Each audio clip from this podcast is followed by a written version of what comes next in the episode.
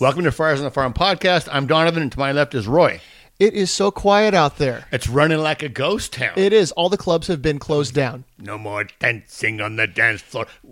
So Interesting choice of music. I, I was gonna, I was gonna say something about the music last week, Oh, I thought I'd just throw that in there as a, as a surprise. and when I first heard it, I was like, "What the, what the hell did he do?" And then it's like, "I believe the children." are-" I'm like, "Oh my god, that is classic." It's just Well, and so, fantastic. so now here we are. Fall instructs are over. Yep. Um, all the affiliates are done for the year. Absolutely. We're a couple weeks away from the winter leagues all starting up. So right now, all, we've got the Arizona Fall League, and that's about it. yeah, So, but we're creative here on Friars on the Farm. We come up with other ways to pass the time. absolutely.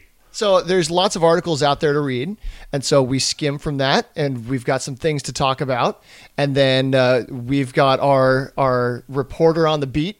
Right. Our our Arizona insider, Jason Panini from Prospects Live, will be on a little bit later on.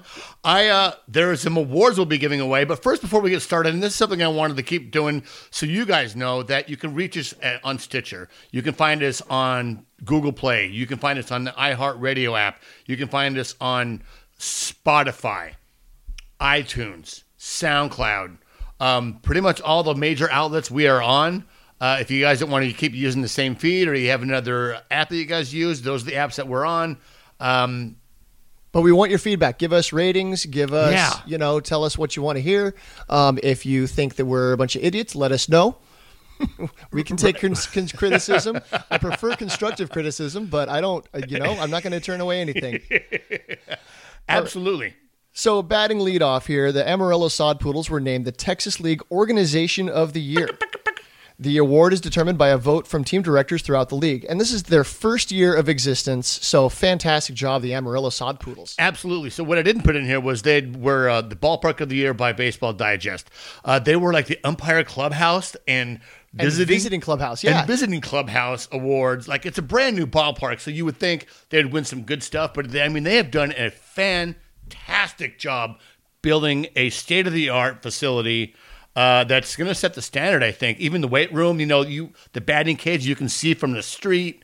Um, Well, and the people that run the organization have done a good job of promoting it with the community Oh my and, God, and yeah. getting the the fans, the locals interested in Sod Poodles baseball.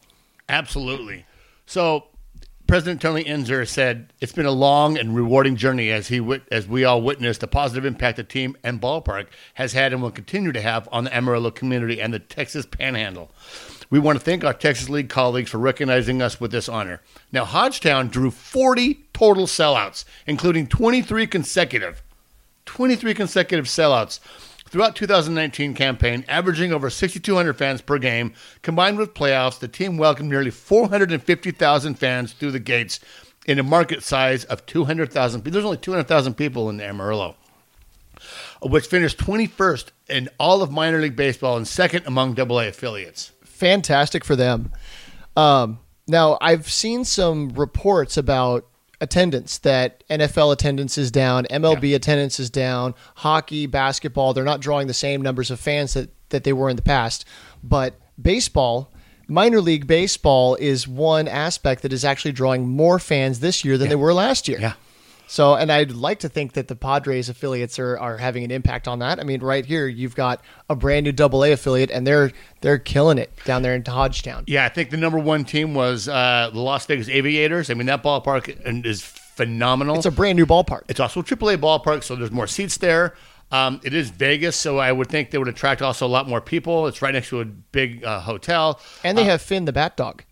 Right. We love Finn. We, we love bat dogs. Bat dogs are cool. Also, um, Baseball needs more bat dogs. the Fayetteville Wood the Fayetteville Woodpeckers. The Fayetteville Woodpeckers who are the high A advanced team for the of for the Houston Astros. Thank you very much. Also had a really big impact on that. Oh, they also had a brand new ballpark this year, right? Yeah, they did brand new ballpark, Hodgetown. So a bunch of new ballparks, and we talked about it last episode was the Tim Tebow effect that the Syracuse Mets got.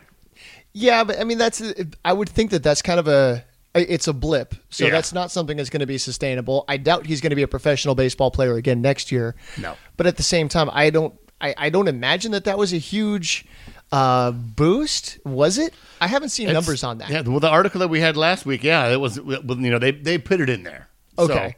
So, um, and also this week, I had a little interaction with um, Darren Smith because he had posted a, a video of, or posted, uh, tweeted something on NBA having like the best season or like a really good season. And then I counterbalanced with like, that's not what the guys at Baseball America say. And we had a, some playful discussion on that on Twitter. And I wasn't trying to troll him. And uh, he he put up his, you know, the NBA article which I read, which is they've done really well last year and they met those numbers again this year. And then I tweeted my uh, the Baseball America article, um, which I thought was kind of cool. I've never had any interaction with Darren Smith, but I thought that was kind of cool. Well, I mean, the local media folks, they, yeah, they they put things out to get a reaction. I, there's a certain amount of that that I, I like Scott Kaplan, um, and um, who's his name? Scott Scott. not- Who's the other guy? Scott and BR. Yeah, the other radio show that was that was right next to them on 1090 before that all went down. Anyway, they have to take an aggressive position on something. On any stand they on any issue, they need to take a very hard stance on one side.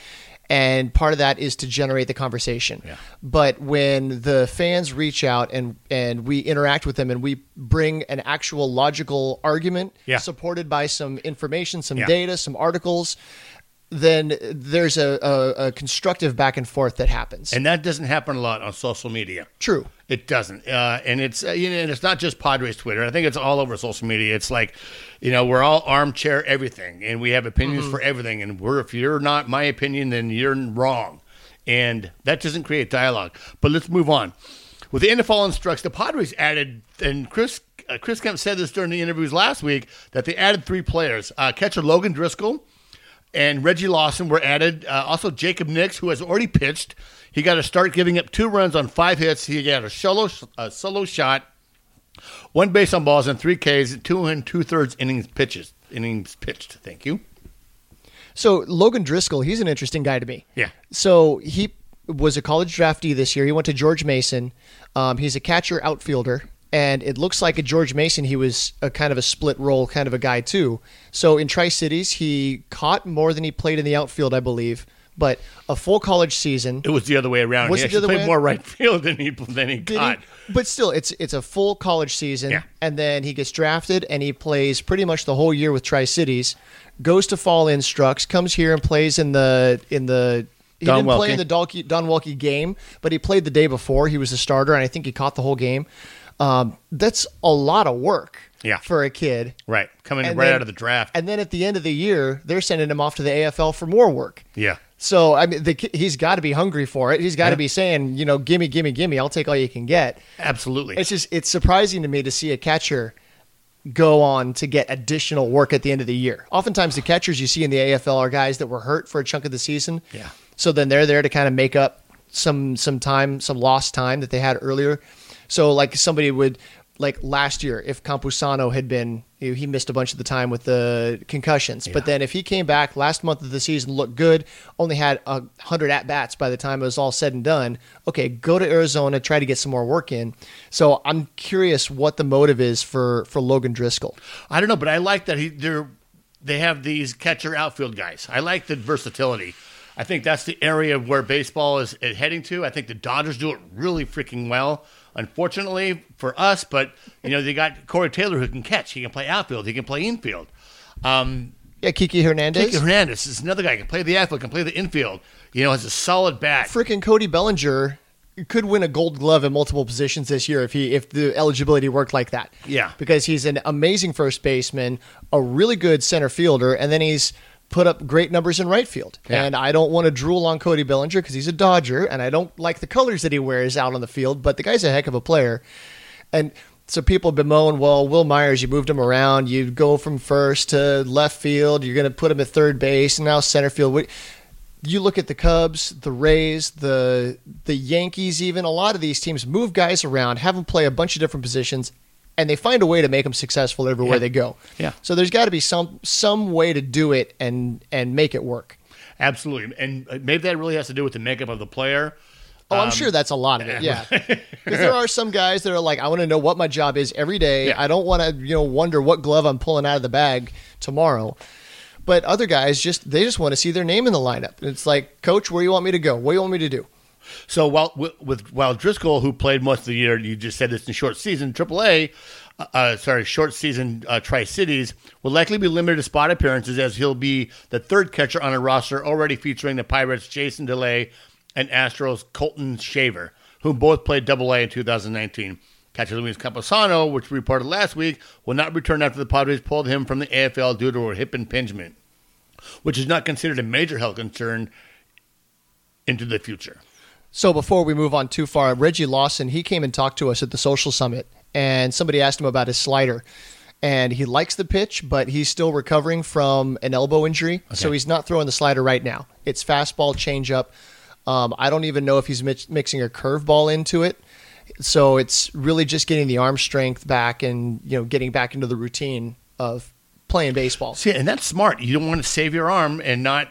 Uh, well, I have to throw this. I have to throw this. Like, no, no. Work on the other stuff while the arm gets stronger, mm-hmm. and don't push the injury or anything like that. He looked good at the uh, Yeah. at the at the Welke Classic. He, he did. He did. I think he's going to be up for a big, big year if he can stay healthy next year. oh man, I would love to see it. I wouldn't be surprised, and I'm going to throw this out there now. I wouldn't be surprised if he made the rotate, not ro- made the rotation, but I, if he made s- starts last year, if he made it to the big league club.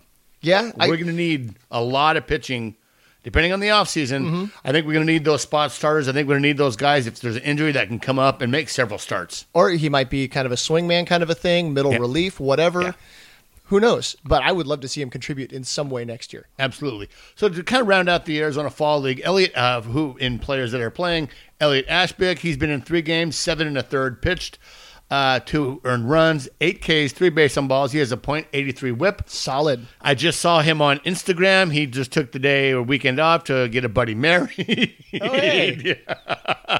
So he's not there currently, but I'm sure he'll be back soon. Uh, Reiss Knehr. So somebody pointed out, and the, the the joke had never landed with him. I think it was Joe Lanick, uh, the Thin Gwyn. He was watching Major League, and they're talking about the wedding. And what date is the wedding? It's on October third. And so the thought that that they're already planning the wedding, knowing that the team's not going to make the postseason. Ah. Anyway, Oh, yeah. Oh, right. oh, my God. so in this case, Elliot probably wasn't thinking that he'd be playing baseball in October. Right. So I'm going to be the best man, or I'm going to be in this wedding, or whatever. Yeah. So yeah. So Reiss Knehr, three games, six innings pitched, three earned runs, four base on balls, seven Ks, and a 1.83 WHIP. Like, and I looked on the roster. This is about the average, like three to four innings for the for the bullpen guys. These, you know, they're not going to pitch a ton of innings. They have a lot of pitches or a lot of pitching there, so they save those arms, but they do want to get them in. Mm-hmm. So you know, the three games isn't much more. I think I've seen a four game, a couple Yeah. four games from these pitchers. And it's a competitive league, but at the same time, it's a developmental league. Yeah. And so the rules are the rules. This isn't like instructs where you kind of throw the rules out the window and Right. you've got a second DH spot or whatever. But still, everybody's got their prescripted workload. So you know that you're going to put Reiss Knehr in and, and he's going to throw 35 pitches. Yeah. Good or bad, whatever, the, that's been dictated by the parent team. So Osvaldo Hernandez has got three games, three and a third innings pitch. He's had 11 earned runs, Ouch. five Ks and six base on balls. I really think they brought him to AFL to the Arizona Fall League to get some innings. Like Yeah. he started so late in the season with um, with Lake Elsinore, mm-hmm. just get him some innings. Well, he was on a short leash in Lake Elsinore, too. Absolutely. Or at least on a low pitch count, I should say. So don't read too much into those numbers. I mean, he's not a high velocity guy, but he has lots of good stuff that uh, you know the Padres are going to see what they got. Well, and it's also small sample size theater here. Yeah. So there are some very, very talented hitters in this league. I mean, Joey Bart is just going insane right now. Yeah. So if you go out and you just happen to be the wrong the wrong guy on the wrong day, and you run into a buzzsaw of a lineup, Yeah. it, it- that can happen. Yeah. So I got a question for you. What's that? How does a player get a lower on base percentage than their batting average? Because right now, Owen Miller's hitting 241 and he's got an on base of 233. Hudson Potts has a 200 average, but he's got a 188 on base percentage. Sacrifice flies? Yeah, sacrifice flies. So both of those guys, have, I don't believe either one of them has drawn a single walk. So their on base percentage is purely driven by hits, but then sacrifice flies also count as plate appearances, and so that gets subtracted out. But I, w- I was reading, so this got me reading into it. Okay. They actually, when you calculate on base percentage, you don't account for sacrifice bunts. because it's assumed that that is a play that's called by the dugout and it's expected that it's going to turn into an out.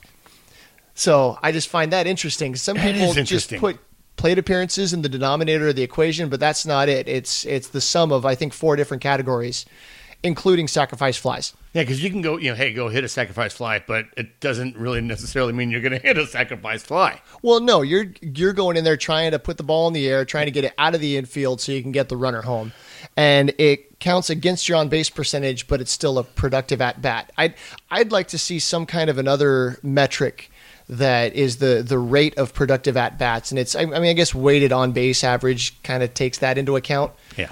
But I I find that like if you grind into a double play. It counts the same as a long fly out, but the ground into a double play is is very detrimental. Yeah. It, it really hurts the team. Yeah, we're going to dig into that with Jason. Okay. And and you guys don't really read too much into these numbers. I mean, the 200 from Hudson Potts, the you know the 241 from Owen Miller. These guys have been playing basically since February of, of this year. It's just uh, you know just of last year. Well, and as we Where are say we? in Yes. spring training, they might be working on something in particular. Yeah. Maybe they're trying to send the ball to a certain side of the field that they haven't used. You know, maybe Owen Miller's been pulling the ball all year and they're trying to get him to go the other way. Or maybe they've got them looking for certain pitches in certain types of the parts of the zone. Yeah. So they're not swinging away. They're looking for fastball away and Yeah. trying to do damage with that. Well, they go up there and all they get pounded with is breaking stuff and fastball in. So they never saw the pitch that they're supposed to be swinging at in the first place. I, I, I it's the the stats mean nothing. They don't mean nothing, and uh, we're going to talk to So Jason Panini that's, about that's that. why we want to talk to a scout and see what his eyeballs our- are telling us. Exactly, our Arizona insider. So moving on, we've got Baseball America's Kyle Glaser released his California League top 20 for the year. And as you can imagine, the Lake Elsinore Storm had a strong representation here. Absolutely, Mackenzie Gore. Go ahead. Yep. Mackenzie Gore is number one. Uh, there was a lot of confidence and, and aggressiveness in the zone from the really high level stuff that he has. Rancho Cucamonga manager Mark Katerin, say that word, Kurtenian. Cortanian. Uh, he did not back off one single pitch against us. We felt like he could pitch in the big leagues this year. Now, I, I don't I don't mean to talk about Dodger stuff again, but Mark Kertenian is an interesting dude. Uh, Rancho Cucamonga is the Dodgers affiliate in the California League, and there was an article on the Athletic a couple months ago about that guy, and uh, he doesn't have an extensive playing background. Um, I mean, he he kind of worked his way up the coaching ladder through just will and determination and not unwillingness to accept no. Uh, but he's he's an odd duck. He thinks differently. He's he's not a jock. He's he's a different kind of a guy. So just go look that article up. It's really interesting. Interesting. So anyway, next on the list, number four, Luis Patino. Uh, again, a quote from Kertenian here. Uh, the way he handled adversity very maturely and kept attacking, that was very impressive. When you see a young pitcher as talented as he is do that, it's neat to see. And then uh, Glaser adds, Patino's command is still improving, but his pure stuff gives him front of the rotation potential. And I, I think some of what Kertenian is talking about, we talked about this throughout the season, that he would get out to a rough start. The first inning, he'd be all over the place, and then he'd be able to lock it down. There were a couple of times that it was pointed out that there was something about his pitch sequencing that became predictable, and he got lit up later in the game. And because they saw that, okay, he's going to start you off with two fastballs and then a slider away. You know, if you got a pattern, people start to pick up on it. Right. That's just for example. I don't know what he was actually doing. Right. They pay attention though. Yeah, and, and they saw that that it, it got to a point and he just got lit up for an inning, and it's like, well, what's going on? Okay, let's step back, look at how we're preparing, look at how we're game planning, and there's a, a maturing process that we saw Patino go through this year. So he was struggling to begin, started to hit a, a, a groove, Yeah. and then he earned his promotion. Yeah, absolutely. And you remember, he's the ba- baby rattlesnake. Like these guys have a lot of venom, a lot of, a lot of power. Yeah, that and they too. don't know how to use it. They don't know how to back off. They don't know. You know, they're still learning. It's development. You know, we Mm-hmm. see these 98 mile an hour fastballs in, in the futures game. We're like, put them in there now. No, no, no, no, no, no, no. Development is so important with you know, especially with the young pitchers. Well, and that makes me think of something that we heard at the end of the year uh, after Ronald Bolaños came up because he struggled. Well, I mean, he none of his outings were great, but he came up and he's just trying to throw it through the the catcher's mitt, like Yeah. trying to just 98, 99 all the time. And he learned after a couple of appearances, I, I presume working for with Darren Balsley and Doug Bochtler, that 98 is great, but 95 with location is better. And so he started taking just a notch off of it where he could actually place the ball where he wanted to and he became more effective. We saw the same with Patino. That Yeah. he quit going out there just trying to be as nasty and filthy as he can Yeah. and starting to learn how to pitch. Yeah. And that movement, you slow it down a little bit, you get a little more movement in the ball as well. So number eight, Luis Campusano. I've become a big fan of his, Lancaster manager Scott Little said. He's a strong kid who puts the barrel on the baseball and it comes off pretty good. Campusano so flashes of being an above average defensive catcher. He has strong, flexible lower half. He is agile blocker and aptly handles velocity. His effort wavers depending on the caliber of pitcher, however, and his plus arm strength is negated by a tendency to unnecessarily throw from his knees. And that's where we have to remind everybody that he's 19, 20 years old. Yeah. He just turned 20, I think, Yeah. this year. So th- he's learning. There's a lot to learn, and you get aggressive, and it's hard to keep the focus across the season, especially when you're playing in single A where there's empty empty stands and you know long bus rides and stuff. So And you know you have the talent. yeah, And once again, if you can throw guys out from your knees, yeah, ain't no one running on that. Well, yeah, and to see it- if you can do it in high A, maybe it'll play somewhere else. Yeah, but at the same time, it's not the the sound proper fundamentals that they teach. Yeah. And so you're not always going to get the the same base that you do. So your Right. your accuracy wavers. So we saw that at the Don Welke Classic, and I noticed he threw several balls from his knees, and he was continually throwing them high, where the the second baseman or the shortstop had to go way up to go get it, or it was on the third base side of the second base bag. Which isn't where you want to put the ball. So you figure if he takes that moment to get his feet under him and really drive, then maybe he might be able to be more accurate with where he's placing the ball. Yeah. Because they ran on him pretty well in that game. Yeah. All right, next on the list is, is Xavier Edwards, second baseman, who came up mid year. He started the year in Fort Wayne. Um, Inland Empire Ryan uh, manager Ryan Barba said he has a little bit of thump in there. Nothing home run wise, but just the ability to put bat to ball and square things up and get to the gaps was impressive. And then uh, Glazer adds Edwards provide proved a reliable defender with a good first step and sure hands. His fringy arm is best suited for second base. So they were switching back and forth between him and Gabriel Arias at shortstop. Yeah. And I could, my untrained eye, I could see the difference. Arias has a plus plus cannon at shortstop, Yeah, so it's kind of unfair. But we've talked about that here. That you see Edwards, and there's a drop to the ball. It's he doesn't have the same zip on it. Um, but what he talked about his his contact. So Travis Jankowski was a high contact, high speed kind of a guy coming up, Yeah. and he hit for great average all the way up until he made it to the majors the problem with him was he puts the ball on the ground so much. And you can do that in the Cal League because the defense just isn't that good. And the field conditions aren't that good either compared to what you see on a major league ballpark. Absolutely. Where you go up to the major leagues and there is no room for error. And so you put it on the ground, there's a really good chance it's going to turn into an out.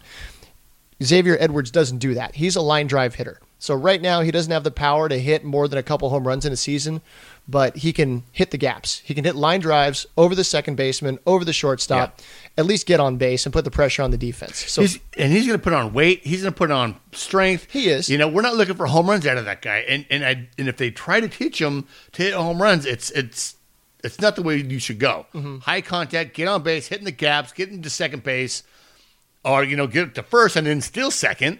yep. Um, there's room for those guys on major league rosters. There's room for those guys in the bigs oh yeah. because you need table setters. Not everyone can be a home run hitter. Mm-hmm. Uh, number 12, Gabriel Arias. He is a very athletic kid who has a nose for the baseball, Lancaster manager Scott Little said. He was a lot of fun to watch. And Kyle writes in, Arias has a good swing that stays through the ball and whacks strikes. but he habitually chases breaking stuff below the zone. His offense improved, improved when he began swinging at better pitches. His future output will depend on if that continues.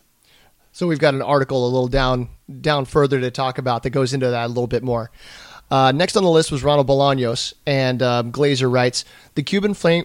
Cuban flamethrower brings electric stuff with a 94 to 96 fastball that touches 98 miles an hour with ride up in the zone. His tilting slider flashes at 83 to 85 miles an hour, and he slows hitters down with a looping 72 to 75 mile an hour curveball. He also has a low mid to 80s changeup, and we saw all of that at the major league level when he Absolutely. came up. Bolaño, this is what, where I find this interesting. Bolaños' concentration occasionally lapses, and he'll start innings at lower velocities, but when things get tough, he finds his best. Bolaños' fastball command and control of his secondaries need work and may eventually move him to relief. His big arm will play regardless. So the guy that I saw come up at, with the majors at the end of the year, at times he looked like he belonged. Like if you're only watching five pitches from the guy, Right. he the stuff is there, the mound presence. Um, he seems to be locating when he's on. Uh, it's the consistency, and this suggests that there may be a um, a, a focus, a concentration issue. It's- Yeah. Now I don't know what Glaser sees to make that assessment, but he's a very trained guy. He's been doing this for years. No, absolutely, So there's got to be something that he's seeing because he had a long time to watch him. Because it's not just this year. He was with Lake Elsinore all of last year. Yeah. So he came up with Lake Elsinore this year, and then moved on to Double A Amarillo, where he spent most of the season. Uh, but I just I find I find that comment interesting that he talks about a lack of concentration and how the stuff is good, but so it's hard to concentrate for five innings, six, seven innings, and go out there and bring it like we've seen these guys in the postseason do. So uh, I can see why you might take somebody like that and say, okay, let's focus on two innings. You're going to go out there and throw 10 to 20 pitches, and that's it. So you better put everything you got into them. It's I love him. I'm a big I'm a big Bolanos fan. Oh, I'm a big and He Bolaños didn't fan. pitch an inning in AAA. Um, rushing these guys up a little little too quick, you know, because we needed to because we needed them up there. Uh-huh. Um, is a good way to like we talked about this before. It's like a good way to come up, get your taste. Okay, here's what you need to hear. You need to concentrate more often. You need to throw this pitch at this time. You Mm-hmm. need there's works to be tweaked out. At the same time, you're also uh, protecting him from the AAA baseball. Yeah. So, uh, because you don't want to send somebody who's feeling good about themselves and then send them up to Reno Oh The moon. and just get blown up, and then there goes all their confidence. yeah. So, Baseball America also published their Northwest League top 10, and I need to talk to the publisher because there wasn't a single Padres player on the list. and there was and they made to they made it to the last game. They lost the last game a game five, and so there's no guys on the All Star game. What the hell? Yeah, Well, uh, yeah, on their top 20. Yeah, we got to talk to those folks at, at Baseball America. We're gonna have to do that. Yeah. All right. So on the bright side, Baseball America wrote a, a Jeff Sanders on behalf of Baseball America wrote an article, Hey, how are you? Good to see you. There we are. and I am not. There we go. Little technical difficulty. Uh, Jeff Sanders published an article called "Gabriel Arias Finding His Power." Um, so he starts it off with a quote here. The intriguing thing that Gabe has always had is he's always been able to impact the baseball. Padres farm director Sam Geaney said he hits the ball really, really hard, and he hits it really hard the other way. So we've always thought a little bit different than our other young hitters, where you're working on the strength. Gabriel has always had that. We've had to continue to work to develop the overall hitter. A lot came together for Arias in 2019. Assigned to high A class high class A Lake Elsinore, the 19-year-old Arias set career highs in batting average 302, on base percentage 339, and slugging percentage 470, and his 17 homers was nearly triple his previous best of 6 which he hit with low class A Fort Wayne in 2018. The power surge came in stark contrast to his first 146 games as a pro, where he hit just one home run. The key? Tightening a swing that had been overly geared toward loading up in an effort to impact the ball, which a lot of players do to get to their power. The thing is, Arias, with his sturdy 6 foot 1, 200 pound frame, didn't need to overcompensate in order to drive the ball. In fact, the smaller Arias movements became over the years, the more consistent his contact. Going back even just a year ago, he had a real violent turn away from the baseball, Geaney said. He's definitely working with a swing that is going to allow him to be a little more disciplined at the plate and probably put him in a better position to see the baseball. And also, the dial has been turned up as far as the level of focus. You start combining those things, and you can start to point to some real growth. So I I loved that article. Yeah. And it reinforces what I, I mean. Lance Brozdowski pointed that out before the season started. He saw some mechanical differences that he wasn't loading his hands as far. He wasn't turning his shoulders. He wasn't like um, preloading his shoulders as much before the pitch came in. Yeah. So doing things to simplify, to stabilize his head movement, to shorten how his hands turn to the ball, because he's a big, strong guy who's always had power. He needs to figure out how to make more contact. And if you shorten that swing by not having that big load and throwing your arms, you know, hands back, and just kind of like putting the bat on your shoulders, lift it up, and that's where your that's where your load shortens the swing, and you get the product. You know, you get you get results. Mm-hmm. Absolutely. I you you look, you stand next to Gabriel Arias. He's a ball player. Like the kid is going to be. He's going to. He's young, and he's going to have room to grow. And he just reeks of of future major league player. Oh, he's got so much confidence about him. Yeah. he knows that he's got it. He Yeah. he believes that he he knows that he's going to be something. He believes in himself, and that's that's a lot. So we've pointed out in recent episodes that you know the the concentration and the the control of the emotions and those kinds of things, but also fine tuning mechanics. Yeah, baby rattlesnake. Yeah, he's 19. It's 19, and it seems like we've been talking about him forever. Well, Mm-hmm. we've only had the podcast for two years, but like that's still a long time to be talking about a guy that's still just 19. Well, he's been on the radar since the Padres signed him in 2016. Yeah. He signed a big bonus. He was supposed to be this this you know talented kid. Well, he's been a talented kid. He's just it's people get you, we he'll he'll get there. Yeah. This is the process. We're watching the process in front of our Yeah. eyes, and I love it. and we document the process here at Friars on the Farm. Hey, before we swing, uh, bring on Jason Pennini from Prospects Live, I want to tell you about my friend Dr. Travis Ehlers, certified sports chiropractic physician, 14 years in the business. He specializes in sports injuries and prevention. He fixed me. I was out playing baseball today. Um, he works with high school, college, and several local professional athletes, including athletes at the U.S. Olympic Center in Chula Vista. He's at the NFL Combine every year. He'll fix you up and keep you and your athlete on the field. His office right there in Miramar Road. Call and make an appointment, 844-627-4763, or go to drtravisehlers.com. That's D-R-T-R-A-V-I-S-E-H-L-E-R-S dot com. Now we're going to bring on Jason Pennini.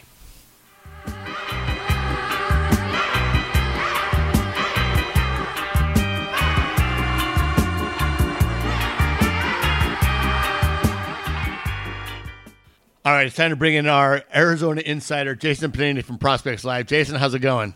It's going great. How you guys doing? You know, for someone doing a lot, do you wear a lot of sunscreen? Because you don't look as tan as you should be. Like, You know, I'm a quarter. I'm a quarter Irish, so I really just burn. Um, I have a I have a bucket hat that's been like my new go-to thing at the field, and you know, I'm just under the veil of the bucket hat, and it just protects me. If if it's if it's going to be a sunny day, I make sure I wear that thing. I've noticed that AJ Preller has a trademark bucket hat that he is almost always seen wearing. It even, it doesn't even matter if it's Yeah. sunny or not. I, I think it's just part of his wardrobe. He doesn't feel comfortable like Linus and his blanket. It's the bucket hat follows him everywhere. hmm You gotta you gotta roll with the bucket hat. It's the only way to go, and it's sunny here all the time. So I feel like I'm one of those people where even if it's like a cloudy day and the sun busts through for a couple hours, like I'll still get burned. So I need to have it on me. Oh yeah. so uh, some of the like I know in Peoria, uh, they've got the bleachers and there's like a tarp over the top, so there's a little bit of shade. But I noticed that most of the scouts and the coaches and stuff they stand behind home plate where they have a different vantage point. D- uh, uh, Do you move around a lot, or is there a spot where you like to stand? Yeah, so it really depends on what I'm trying to see. I normally I'll start behind home and um, I'll definitely like watch the starting pitcher because I want to. I mean, generally the starting pitcher is going to be a pitcher with some more of more promise than the other guys. So I want to see what both team starters have to offer, and then you know maybe like in the third or fourth inning, uh, I'll start bouncing around a little bit. I want to go get open face looks both at the at the pitchers and the hitters. So I do kind of bounce around a little bit, maybe more so than some of the other scouts that I've seen. Um, but yeah, I, I bounce around. I do stand behind home a good amount, but if there's open face mechanics I want to get a look at, then I really end up bouncing around and you know kind of strategically trying to put myself in different vantage points. Yeah, some of these scouts are crusty old guys, so I'd imagine they don't want to bounce around a whole lot. Yeah, well, like I kind of don't blame them sometimes because a lot of a lot of scouts will they'll show up early and like if you catch the batting practice and you can see like the mechanics from the BP, Yeah. then it's sort of redundant to have to go over and see them in game.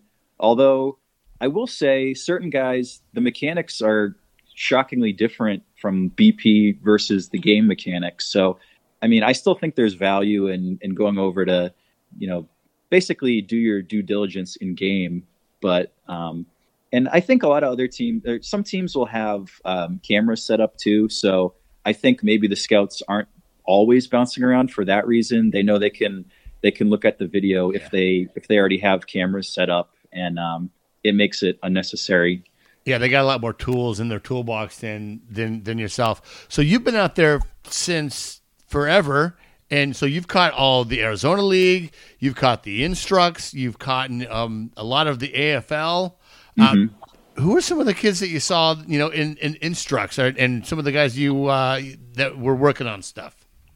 Yeah, so I mean, I don't know if maybe you're alluding to this uh, that we talked about off there, but um, I saw Tirso Ornelas is a guy who I'd say has made some mechanics changes, and uh, especially with his swing. He was down here during AZL, and I thought at that point I was really, really pessimistic on him. Um, the swing still looked long, and it was one of these deals where basically he was pulling his hands up and back fairly late, um, and it was basically a hitch in his swing where um, his hands were coming up like I'd say even above shoulder length right before they were coming forward down through the zone, and it was one exposing him to swing and miss, and it was just it was making it hard for him to to barrel up on baseballs. And um, when I saw him again in instructs, the swing looks shorter. It's you know he's not bringing his hands back or as high, and I think that's letting him hit the ball with more loft and also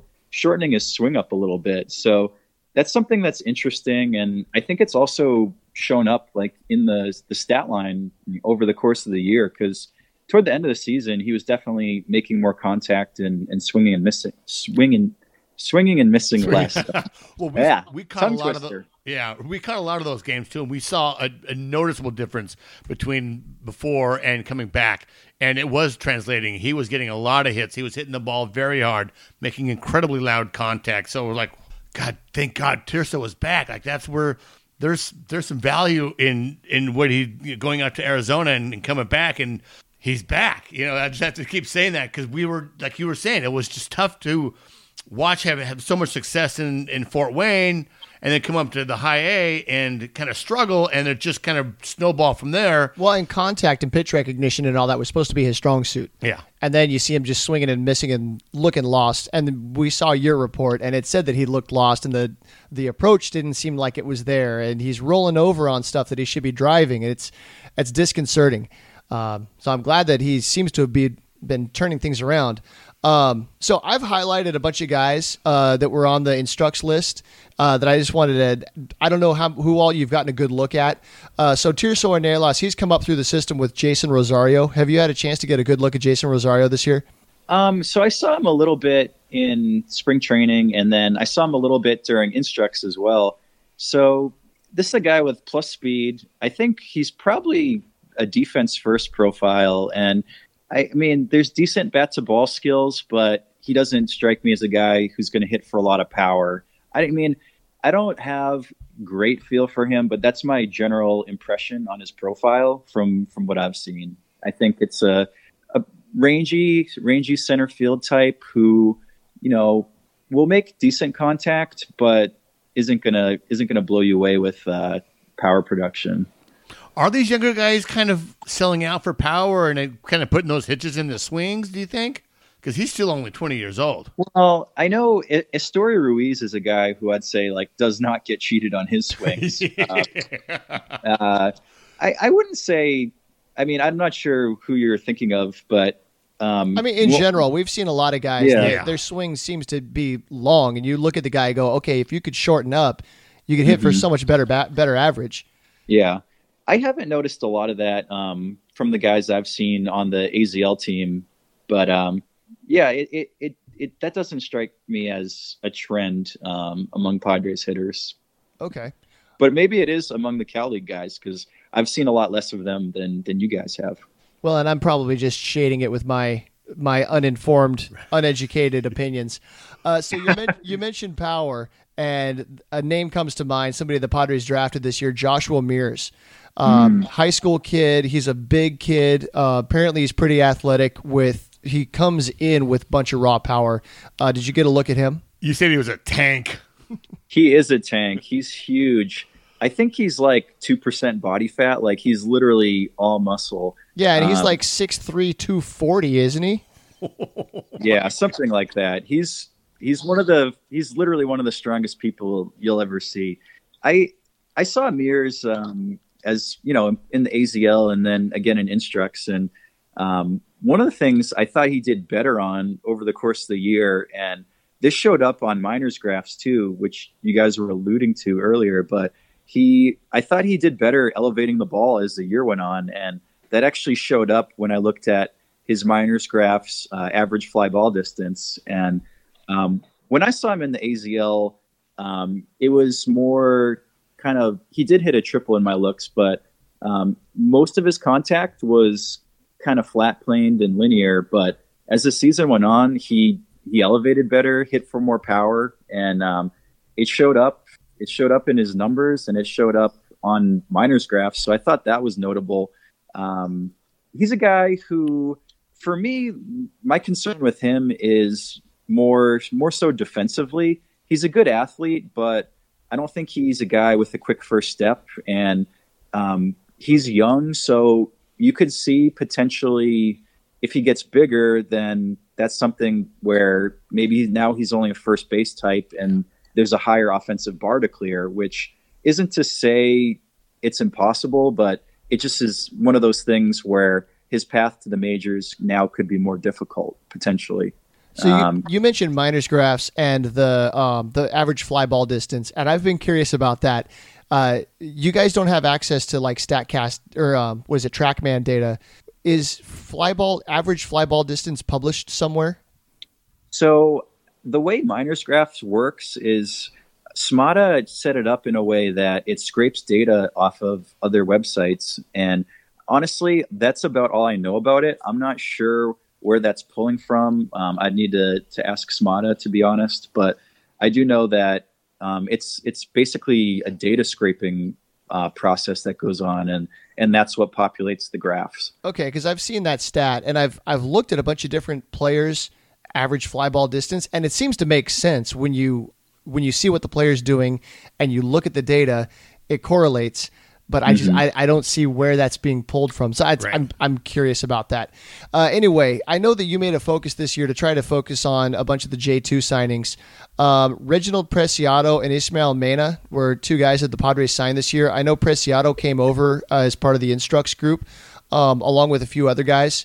Uh, can you tell us anything about those guys?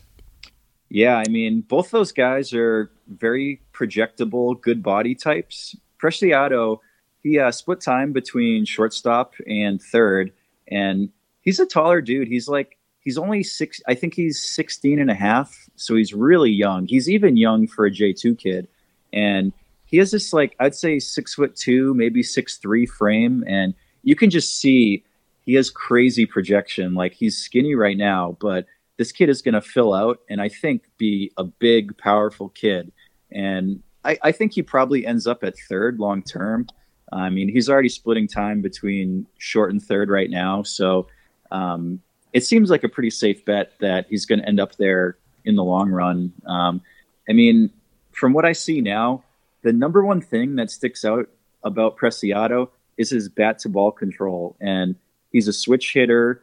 I've just, I've seen him scoop balls low. It's good barrel control. He can kind of go with pitches the other way with intent he doesn't seem overmatched at all um, by facing this older competition. Um, I saw him hit a ball with a 103 exit velo opposite way, oh. and um, you know, like Tasty. this is this for for a kid this thin. Like I'm just imagining him with extra weight, and there's power coming. There is big power coming, and I already love his bat to ball skills. Um, and I think something that's important is like swing and miss rate is one of those things that stabilizes really quickly. And I'm not seeing him. I mean, I I've been sitting on Padres instructs. I probably saw them. I don't know. I don't know how many games their schedule was, but I think I saw them maybe seven or eight times, and he was not swinging and missing a lot. And I think that's very promising for a kid who's who's only 16 and a half. I mean, this is basically a, a sophomore in high school facing you know pro caliber competition. Um, uh, what else? I I noticed um, his his arm action with you know throws over to first. He kind of he pulls his hand back only to his shoulders before before um, going forward to release the ball, and you know, I think even with that sort of action, the arm was roughly average. I think the arm's going to get stronger too as he fills out. Is that Um, the kind of mechanics that can be improved, or is that something that players have a hard time changing? Um, that's a good question. I'd say I'd say he's young enough that I'm not super worried about it. And even if he does need to make changes with it, like there's time. He has plenty of time to make changes in muscle memory, and I'm not super worried about it. Um, I think this kid is he's not a burner at all, but he's not super slow either. I had him uh, as low as four four three on a on a four three ground out, which it's a below average runtime, but also a point I wanted to bring up was um, a couple years ago, I was out in the Chicago area and I was I was scouting the the indie ball stuff for the Brewers, but I also took some time and I went to this Dominican. Um, it's called the the DPL um, showcase, and they do it in Schaumburg, Illinois, every year. And so many of these young kids, 15, 16 year olds, they're not even at their peak speeds yet. Like I was looking at I was looking at run times for these kids, and across the board, there are lots and lots of bad run times. So, I mean, I don't want to kill Preciado too much for it, but um, some of these kids just kind of haven't grown into their bodies yet, and Right. they're, they're actually you can project speed onto them. I don't think I don't think Preciado is one of those kids. I think he is probably going to be something like a 40 or 50 runner at maturity because I think he's going to add substantial weight.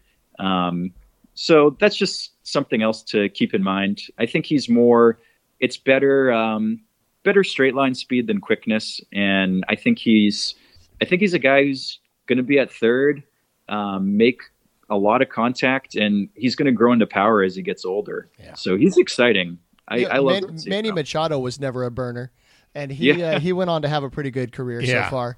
Okay, so uh, a couple other guys. So um, let's shift over to the the pitching side. Uh, Michel Miliano is uh, he was signed a couple years ago by the Padres, and he's somebody that we've always heard a lot about. Like he's got crazy talent, um, but he hasn't shown up stateside at all.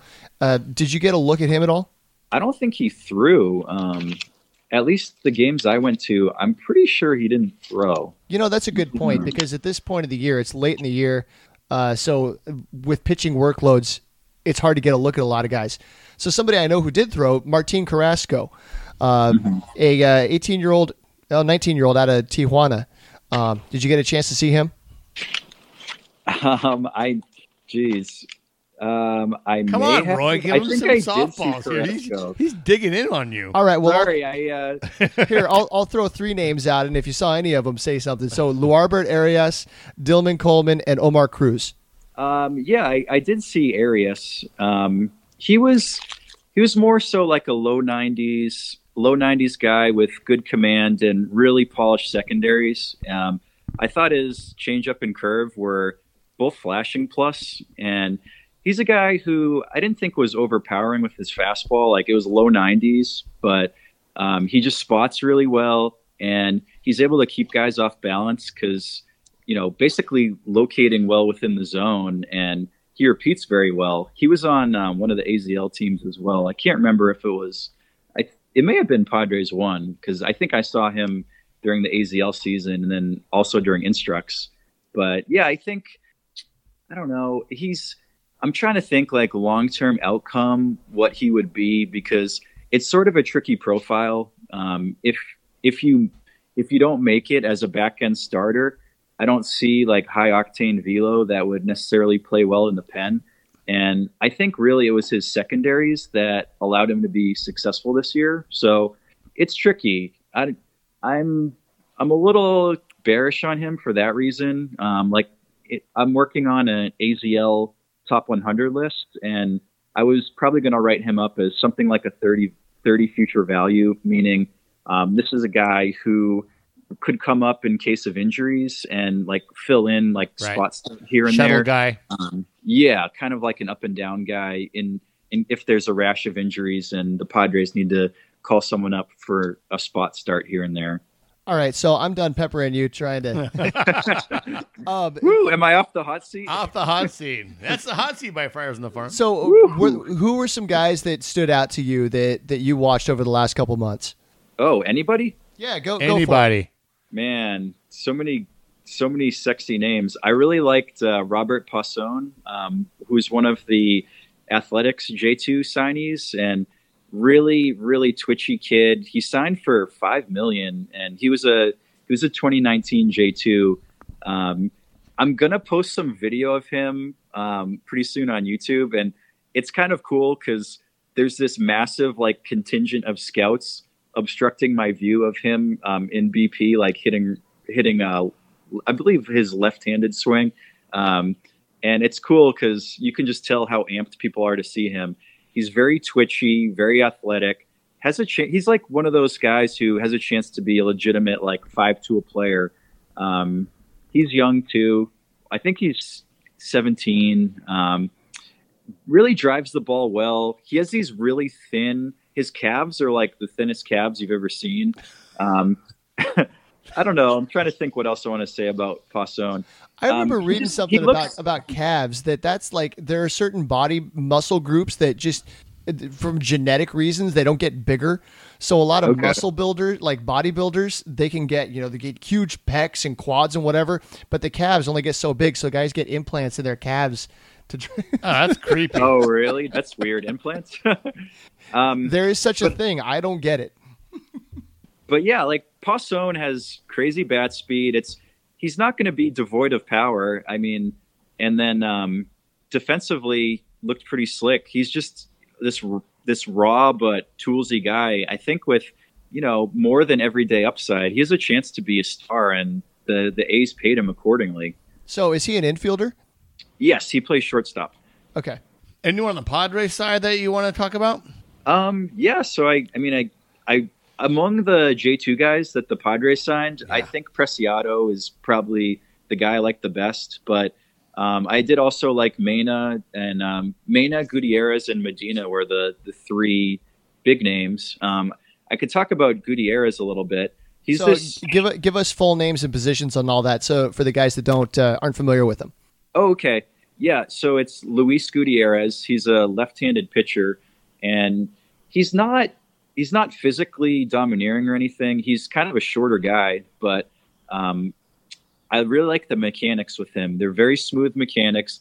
It looks like very repeatable and low effort. And he was 85 to 88 in in my looks. So like the fastball, while it's not overpowering, again, this kid's 16 and um, like it made me think of like a couple years ago i was scouting nhsi and i saw this kid andrew painter and painter was like low 80s and he was a freshman the year i saw him and i'm like well this kid has a pretty easy delivery and um, painter granted painter is bigger than gutierrez so maybe it's not a perfect comparison but like i wasn't i wasn't willing to write him off because I liked his mechanics, and he flashed a good breaking ball.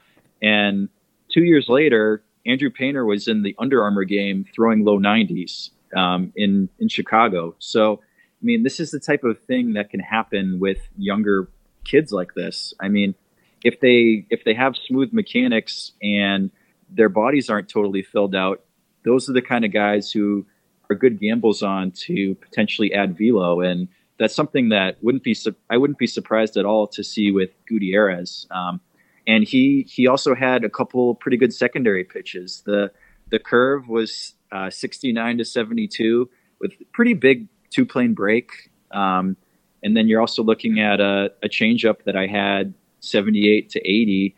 Um, the two secondaries I think could get to above average or better. So you know you're looking at a guy with I'd say back end starter potential and he if if he does make it in that kind of role, it's a pitchability guy. This is a guy who is going to keep people off balance um, with his pitch mix, and I don't I don't ever I wouldn't project him to be uh, like a dominant flamethrower, but this is someone who I think has back end starter potential, and you know it's a it really is a it's somewhat of a flyer, right? Like you're throwing a million dollars at a J two guy, maybe he's a a back end starter, maybe he doesn't reach double A. Like that's sort of what you're getting. Yeah. So I, I find that gamble a, a fascinating thing that you see somebody who's 14, 15, 16 years old.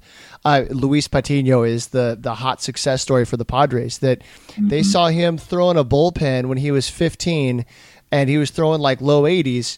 But you see enough in the body, the makeup, the mechanics to be able to think maybe if he grows another six inches and puts on 40 pounds of muscle, he might be throwing it.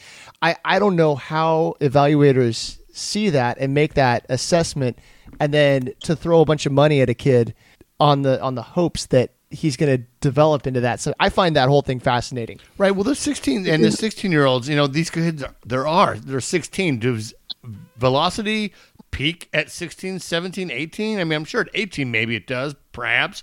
But like at 16, if you're throwing 85, that's a sophomore in high school. You know, there's yeah. plenty of projectability there.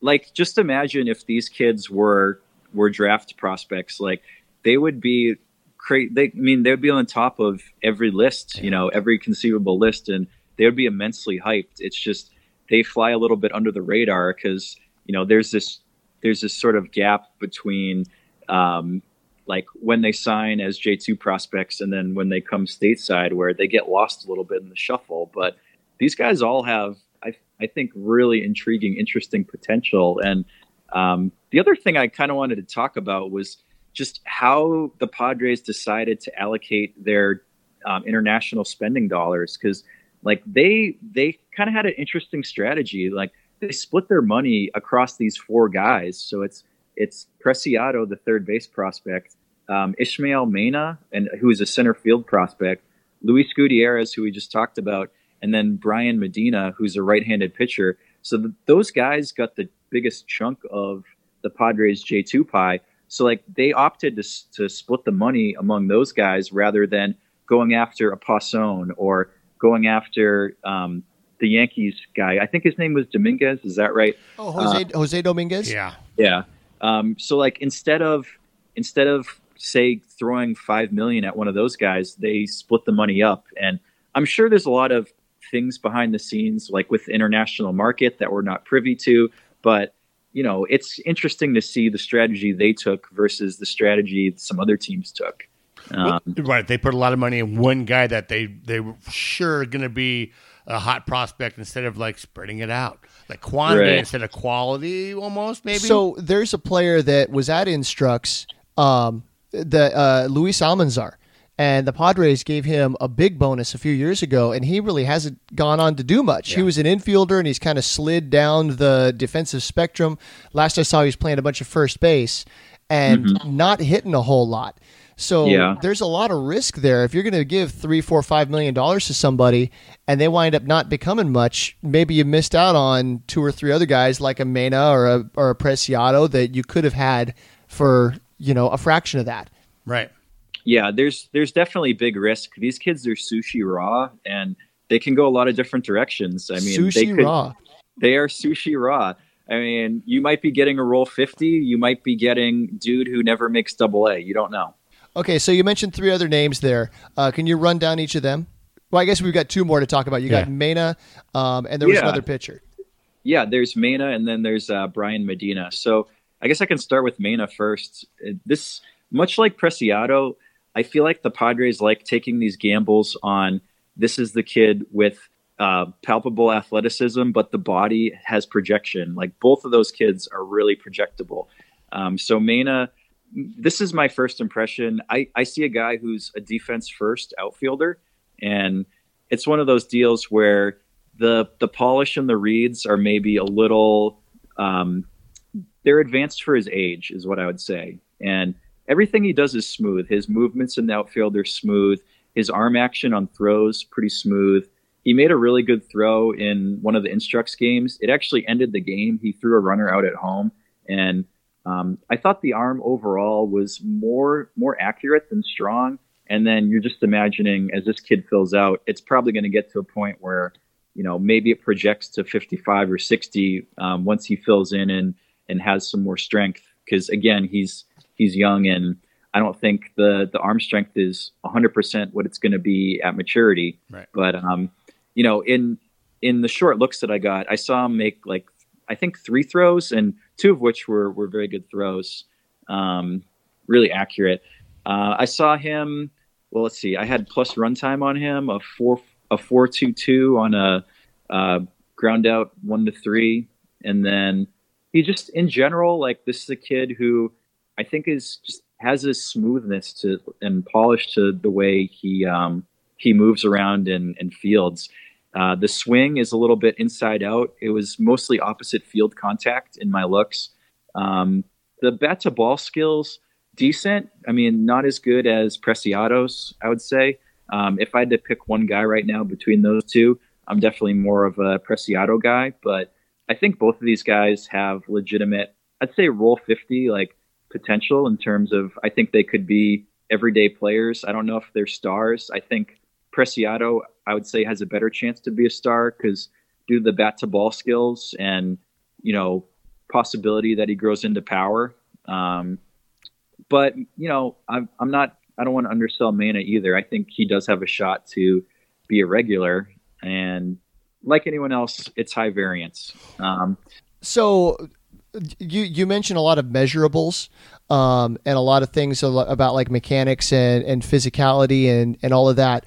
Uh, but how do you account for situational awareness and the instincts and those kinds of things? And we Fernando Tatis Jr. just lit it up this year, and obviously he has the physical tools, but it's the the immediate decision making and knowing exactly what to do, and and even being able to read. Um, you know which way the the cutoff guy, which way his shoulders are going, knowing whether he's going to try to come home or go to another base. How do you account for all of that and document that in your scouting?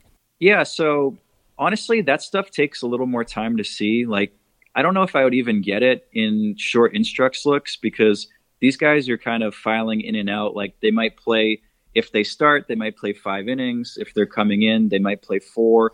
And you will see things like if you sit on a team for I'd say a week or something, you will start to notice stuff like that. Like um, during the AZL season, uh, I sat on the Diamondbacks for it was like over a week. It was like eight days, and I would just start to notice stuff like Jose Curpa was a guy who I just thought had great field awareness, and I would see him.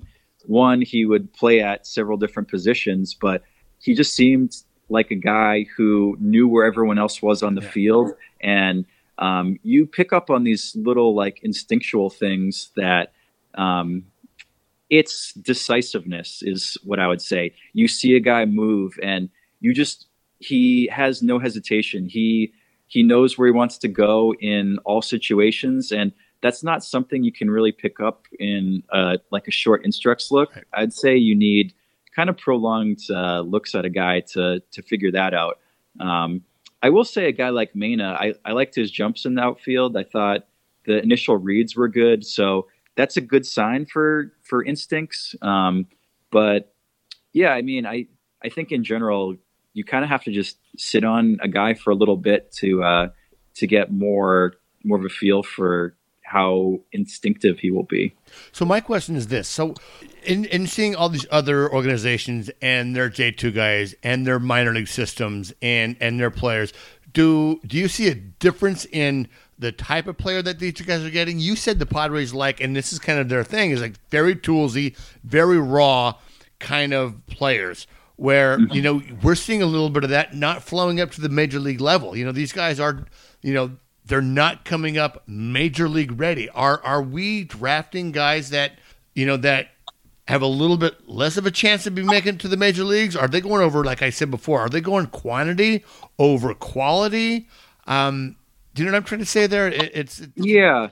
Um, I think the Padres do have they I'd say they have a very aggressive organizational philosophy in terms of they like to challenge their young guys. Like um, at Elsinore this year, when I looked at the Cal League qualified hitters, Elsinore had the, the five youngest yeah. uh, qualified hitters in the league, and I think they push their young guys really aggressively, and they kind of throw them in the fire. It's sort of sink or swim. It's like we're gonna promote you, and um, uh, to throw a phrase on it, like kind of only the strong survive. Like this year, Gabriel Arias like just emerged and um, you know really improved his prospect stock tremendously. He was able to make adjustments as the year went on, and some of the other guys, uh, I'd say, weren't yeah. weren't able to do that. But um, even if even if say 30% of those type of guys succeed, I think the Padres view it as a net positive because now you have uh, maybe two or three more guys who, if they if they pop up on back end of top 100 prospect lists, you know, I think in in their eyes they've succeeded despite, um, you know, the other 70% maybe not making it. Okay, do you see maybe that perhaps that putting those young guys in, you know, higher leverage, higher leagues, and and you know pushing them could maybe uh, I don't know stunt their development with uh, trying to do too much with not having the tools yet. You know what I mean? Just trying, yeah, like that. There's someone else, 18 years old, playing in high A. His swing mm-hmm. got long because he needs to hit. You know, he feel he needs to hit the ball harder, or you know, swing faster, or, or whatever. And it, do you think that might create a little bit of bad habits and maybe slow the development instead of letting players stew and, and kind of get that solid foundation of of learning a swing, of learning pitching, uh, instead of just like, okay, kid, make it happen, make it so. Yeah, there's absolutely there's definitely risks to bringing guys up earlier. I mean, I think some guys can have their confidence shaken, and it's a it's a case by case basis. You know, I don't have a good feel for um, Ornelas's, uh, I guess I would say, mental fortitude and his his ability to deal with failure and respond to it, and hopefully use it as something that's constructive rather than yeah. um, something that's it's going to weigh on him and potentially break him down.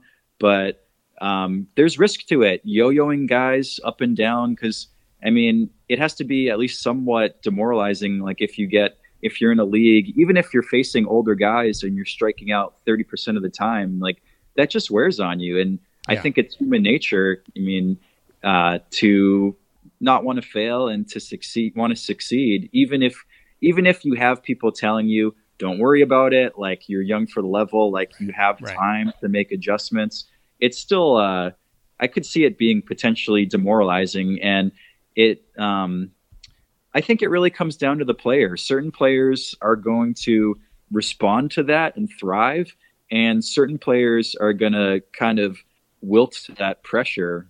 Um, so I think it's a case by case basis. Okay. I, I, guess that has something to do with how the coaches and the player development folks communicate with those players and like mm-hmm. establishing realistic goals, um, helping them deal with with failure and and process that in a healthy manner.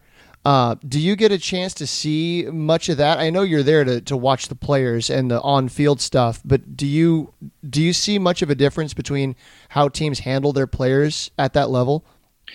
Um, a little bit. So I feel like when I'm at fields, teams kind of are a little wary of me because they know I'm a person who, you know, might tweet something or might write something and um, you know, I think they kind of like to keep things close to the vest, and um, who knows what that Jason Pennini might say on right. Twitter. So, um, well, and there's been no evidence. Let me stop you there. But there's really been no evidence of that.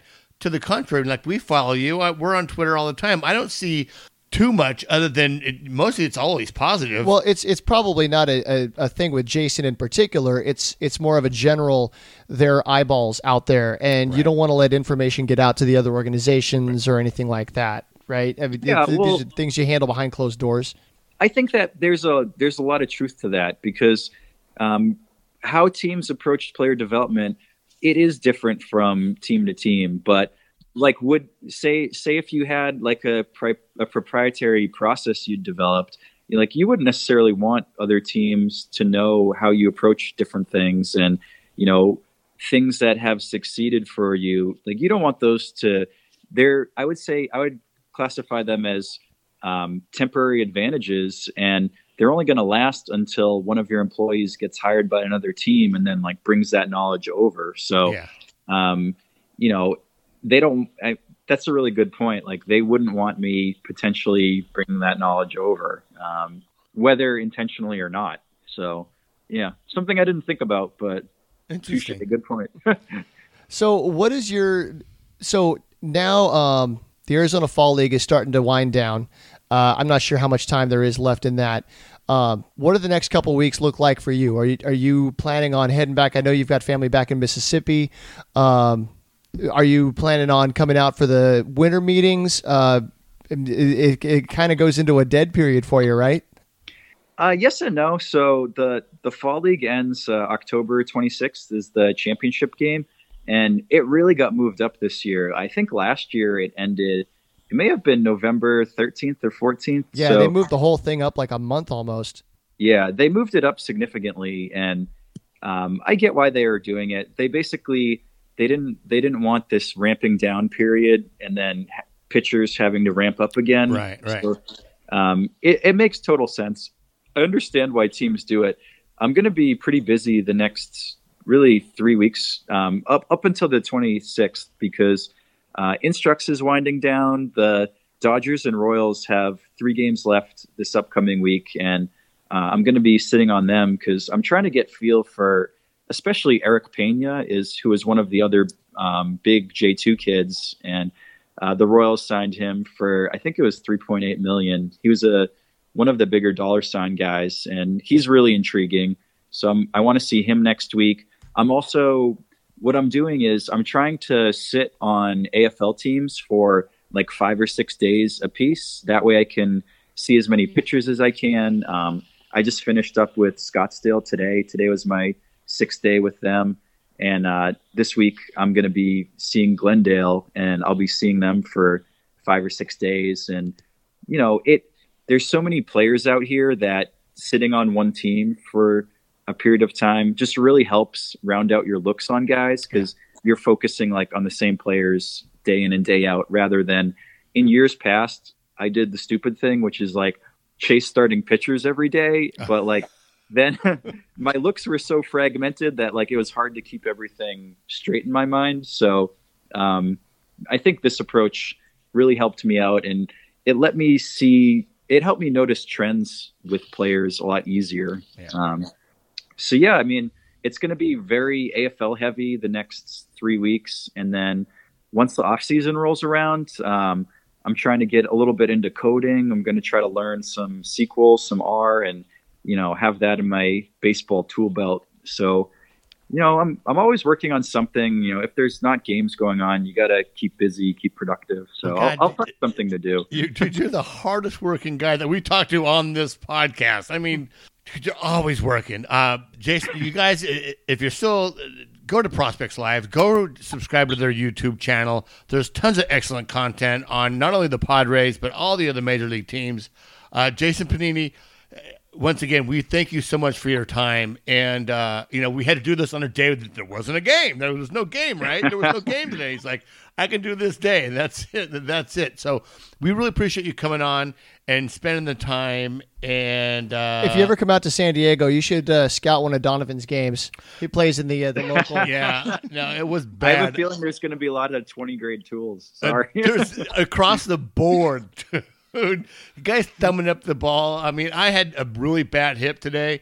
Uh, and I Oh, still got, no. I still went two for five with like three RBIs, but I'm walking to first base. Make no mistake, Donovan can hammer a baseball. Right. Oh, it's all upper body. It's all hands, no lower body. no, like I really appreciate you guys having me on, and I know my schedule is kind of a pain in the ass. So It's you know, never I, a pain in the ass for us, dude. It, it, it's uh, we're we're We'll make it work. we'll absolutely make it work for you. And anything you need from us, you let us know. thanks so much. Yeah, this is fun. I always enjoy these. Uh, these combos are great. All right, we'll talk to you later.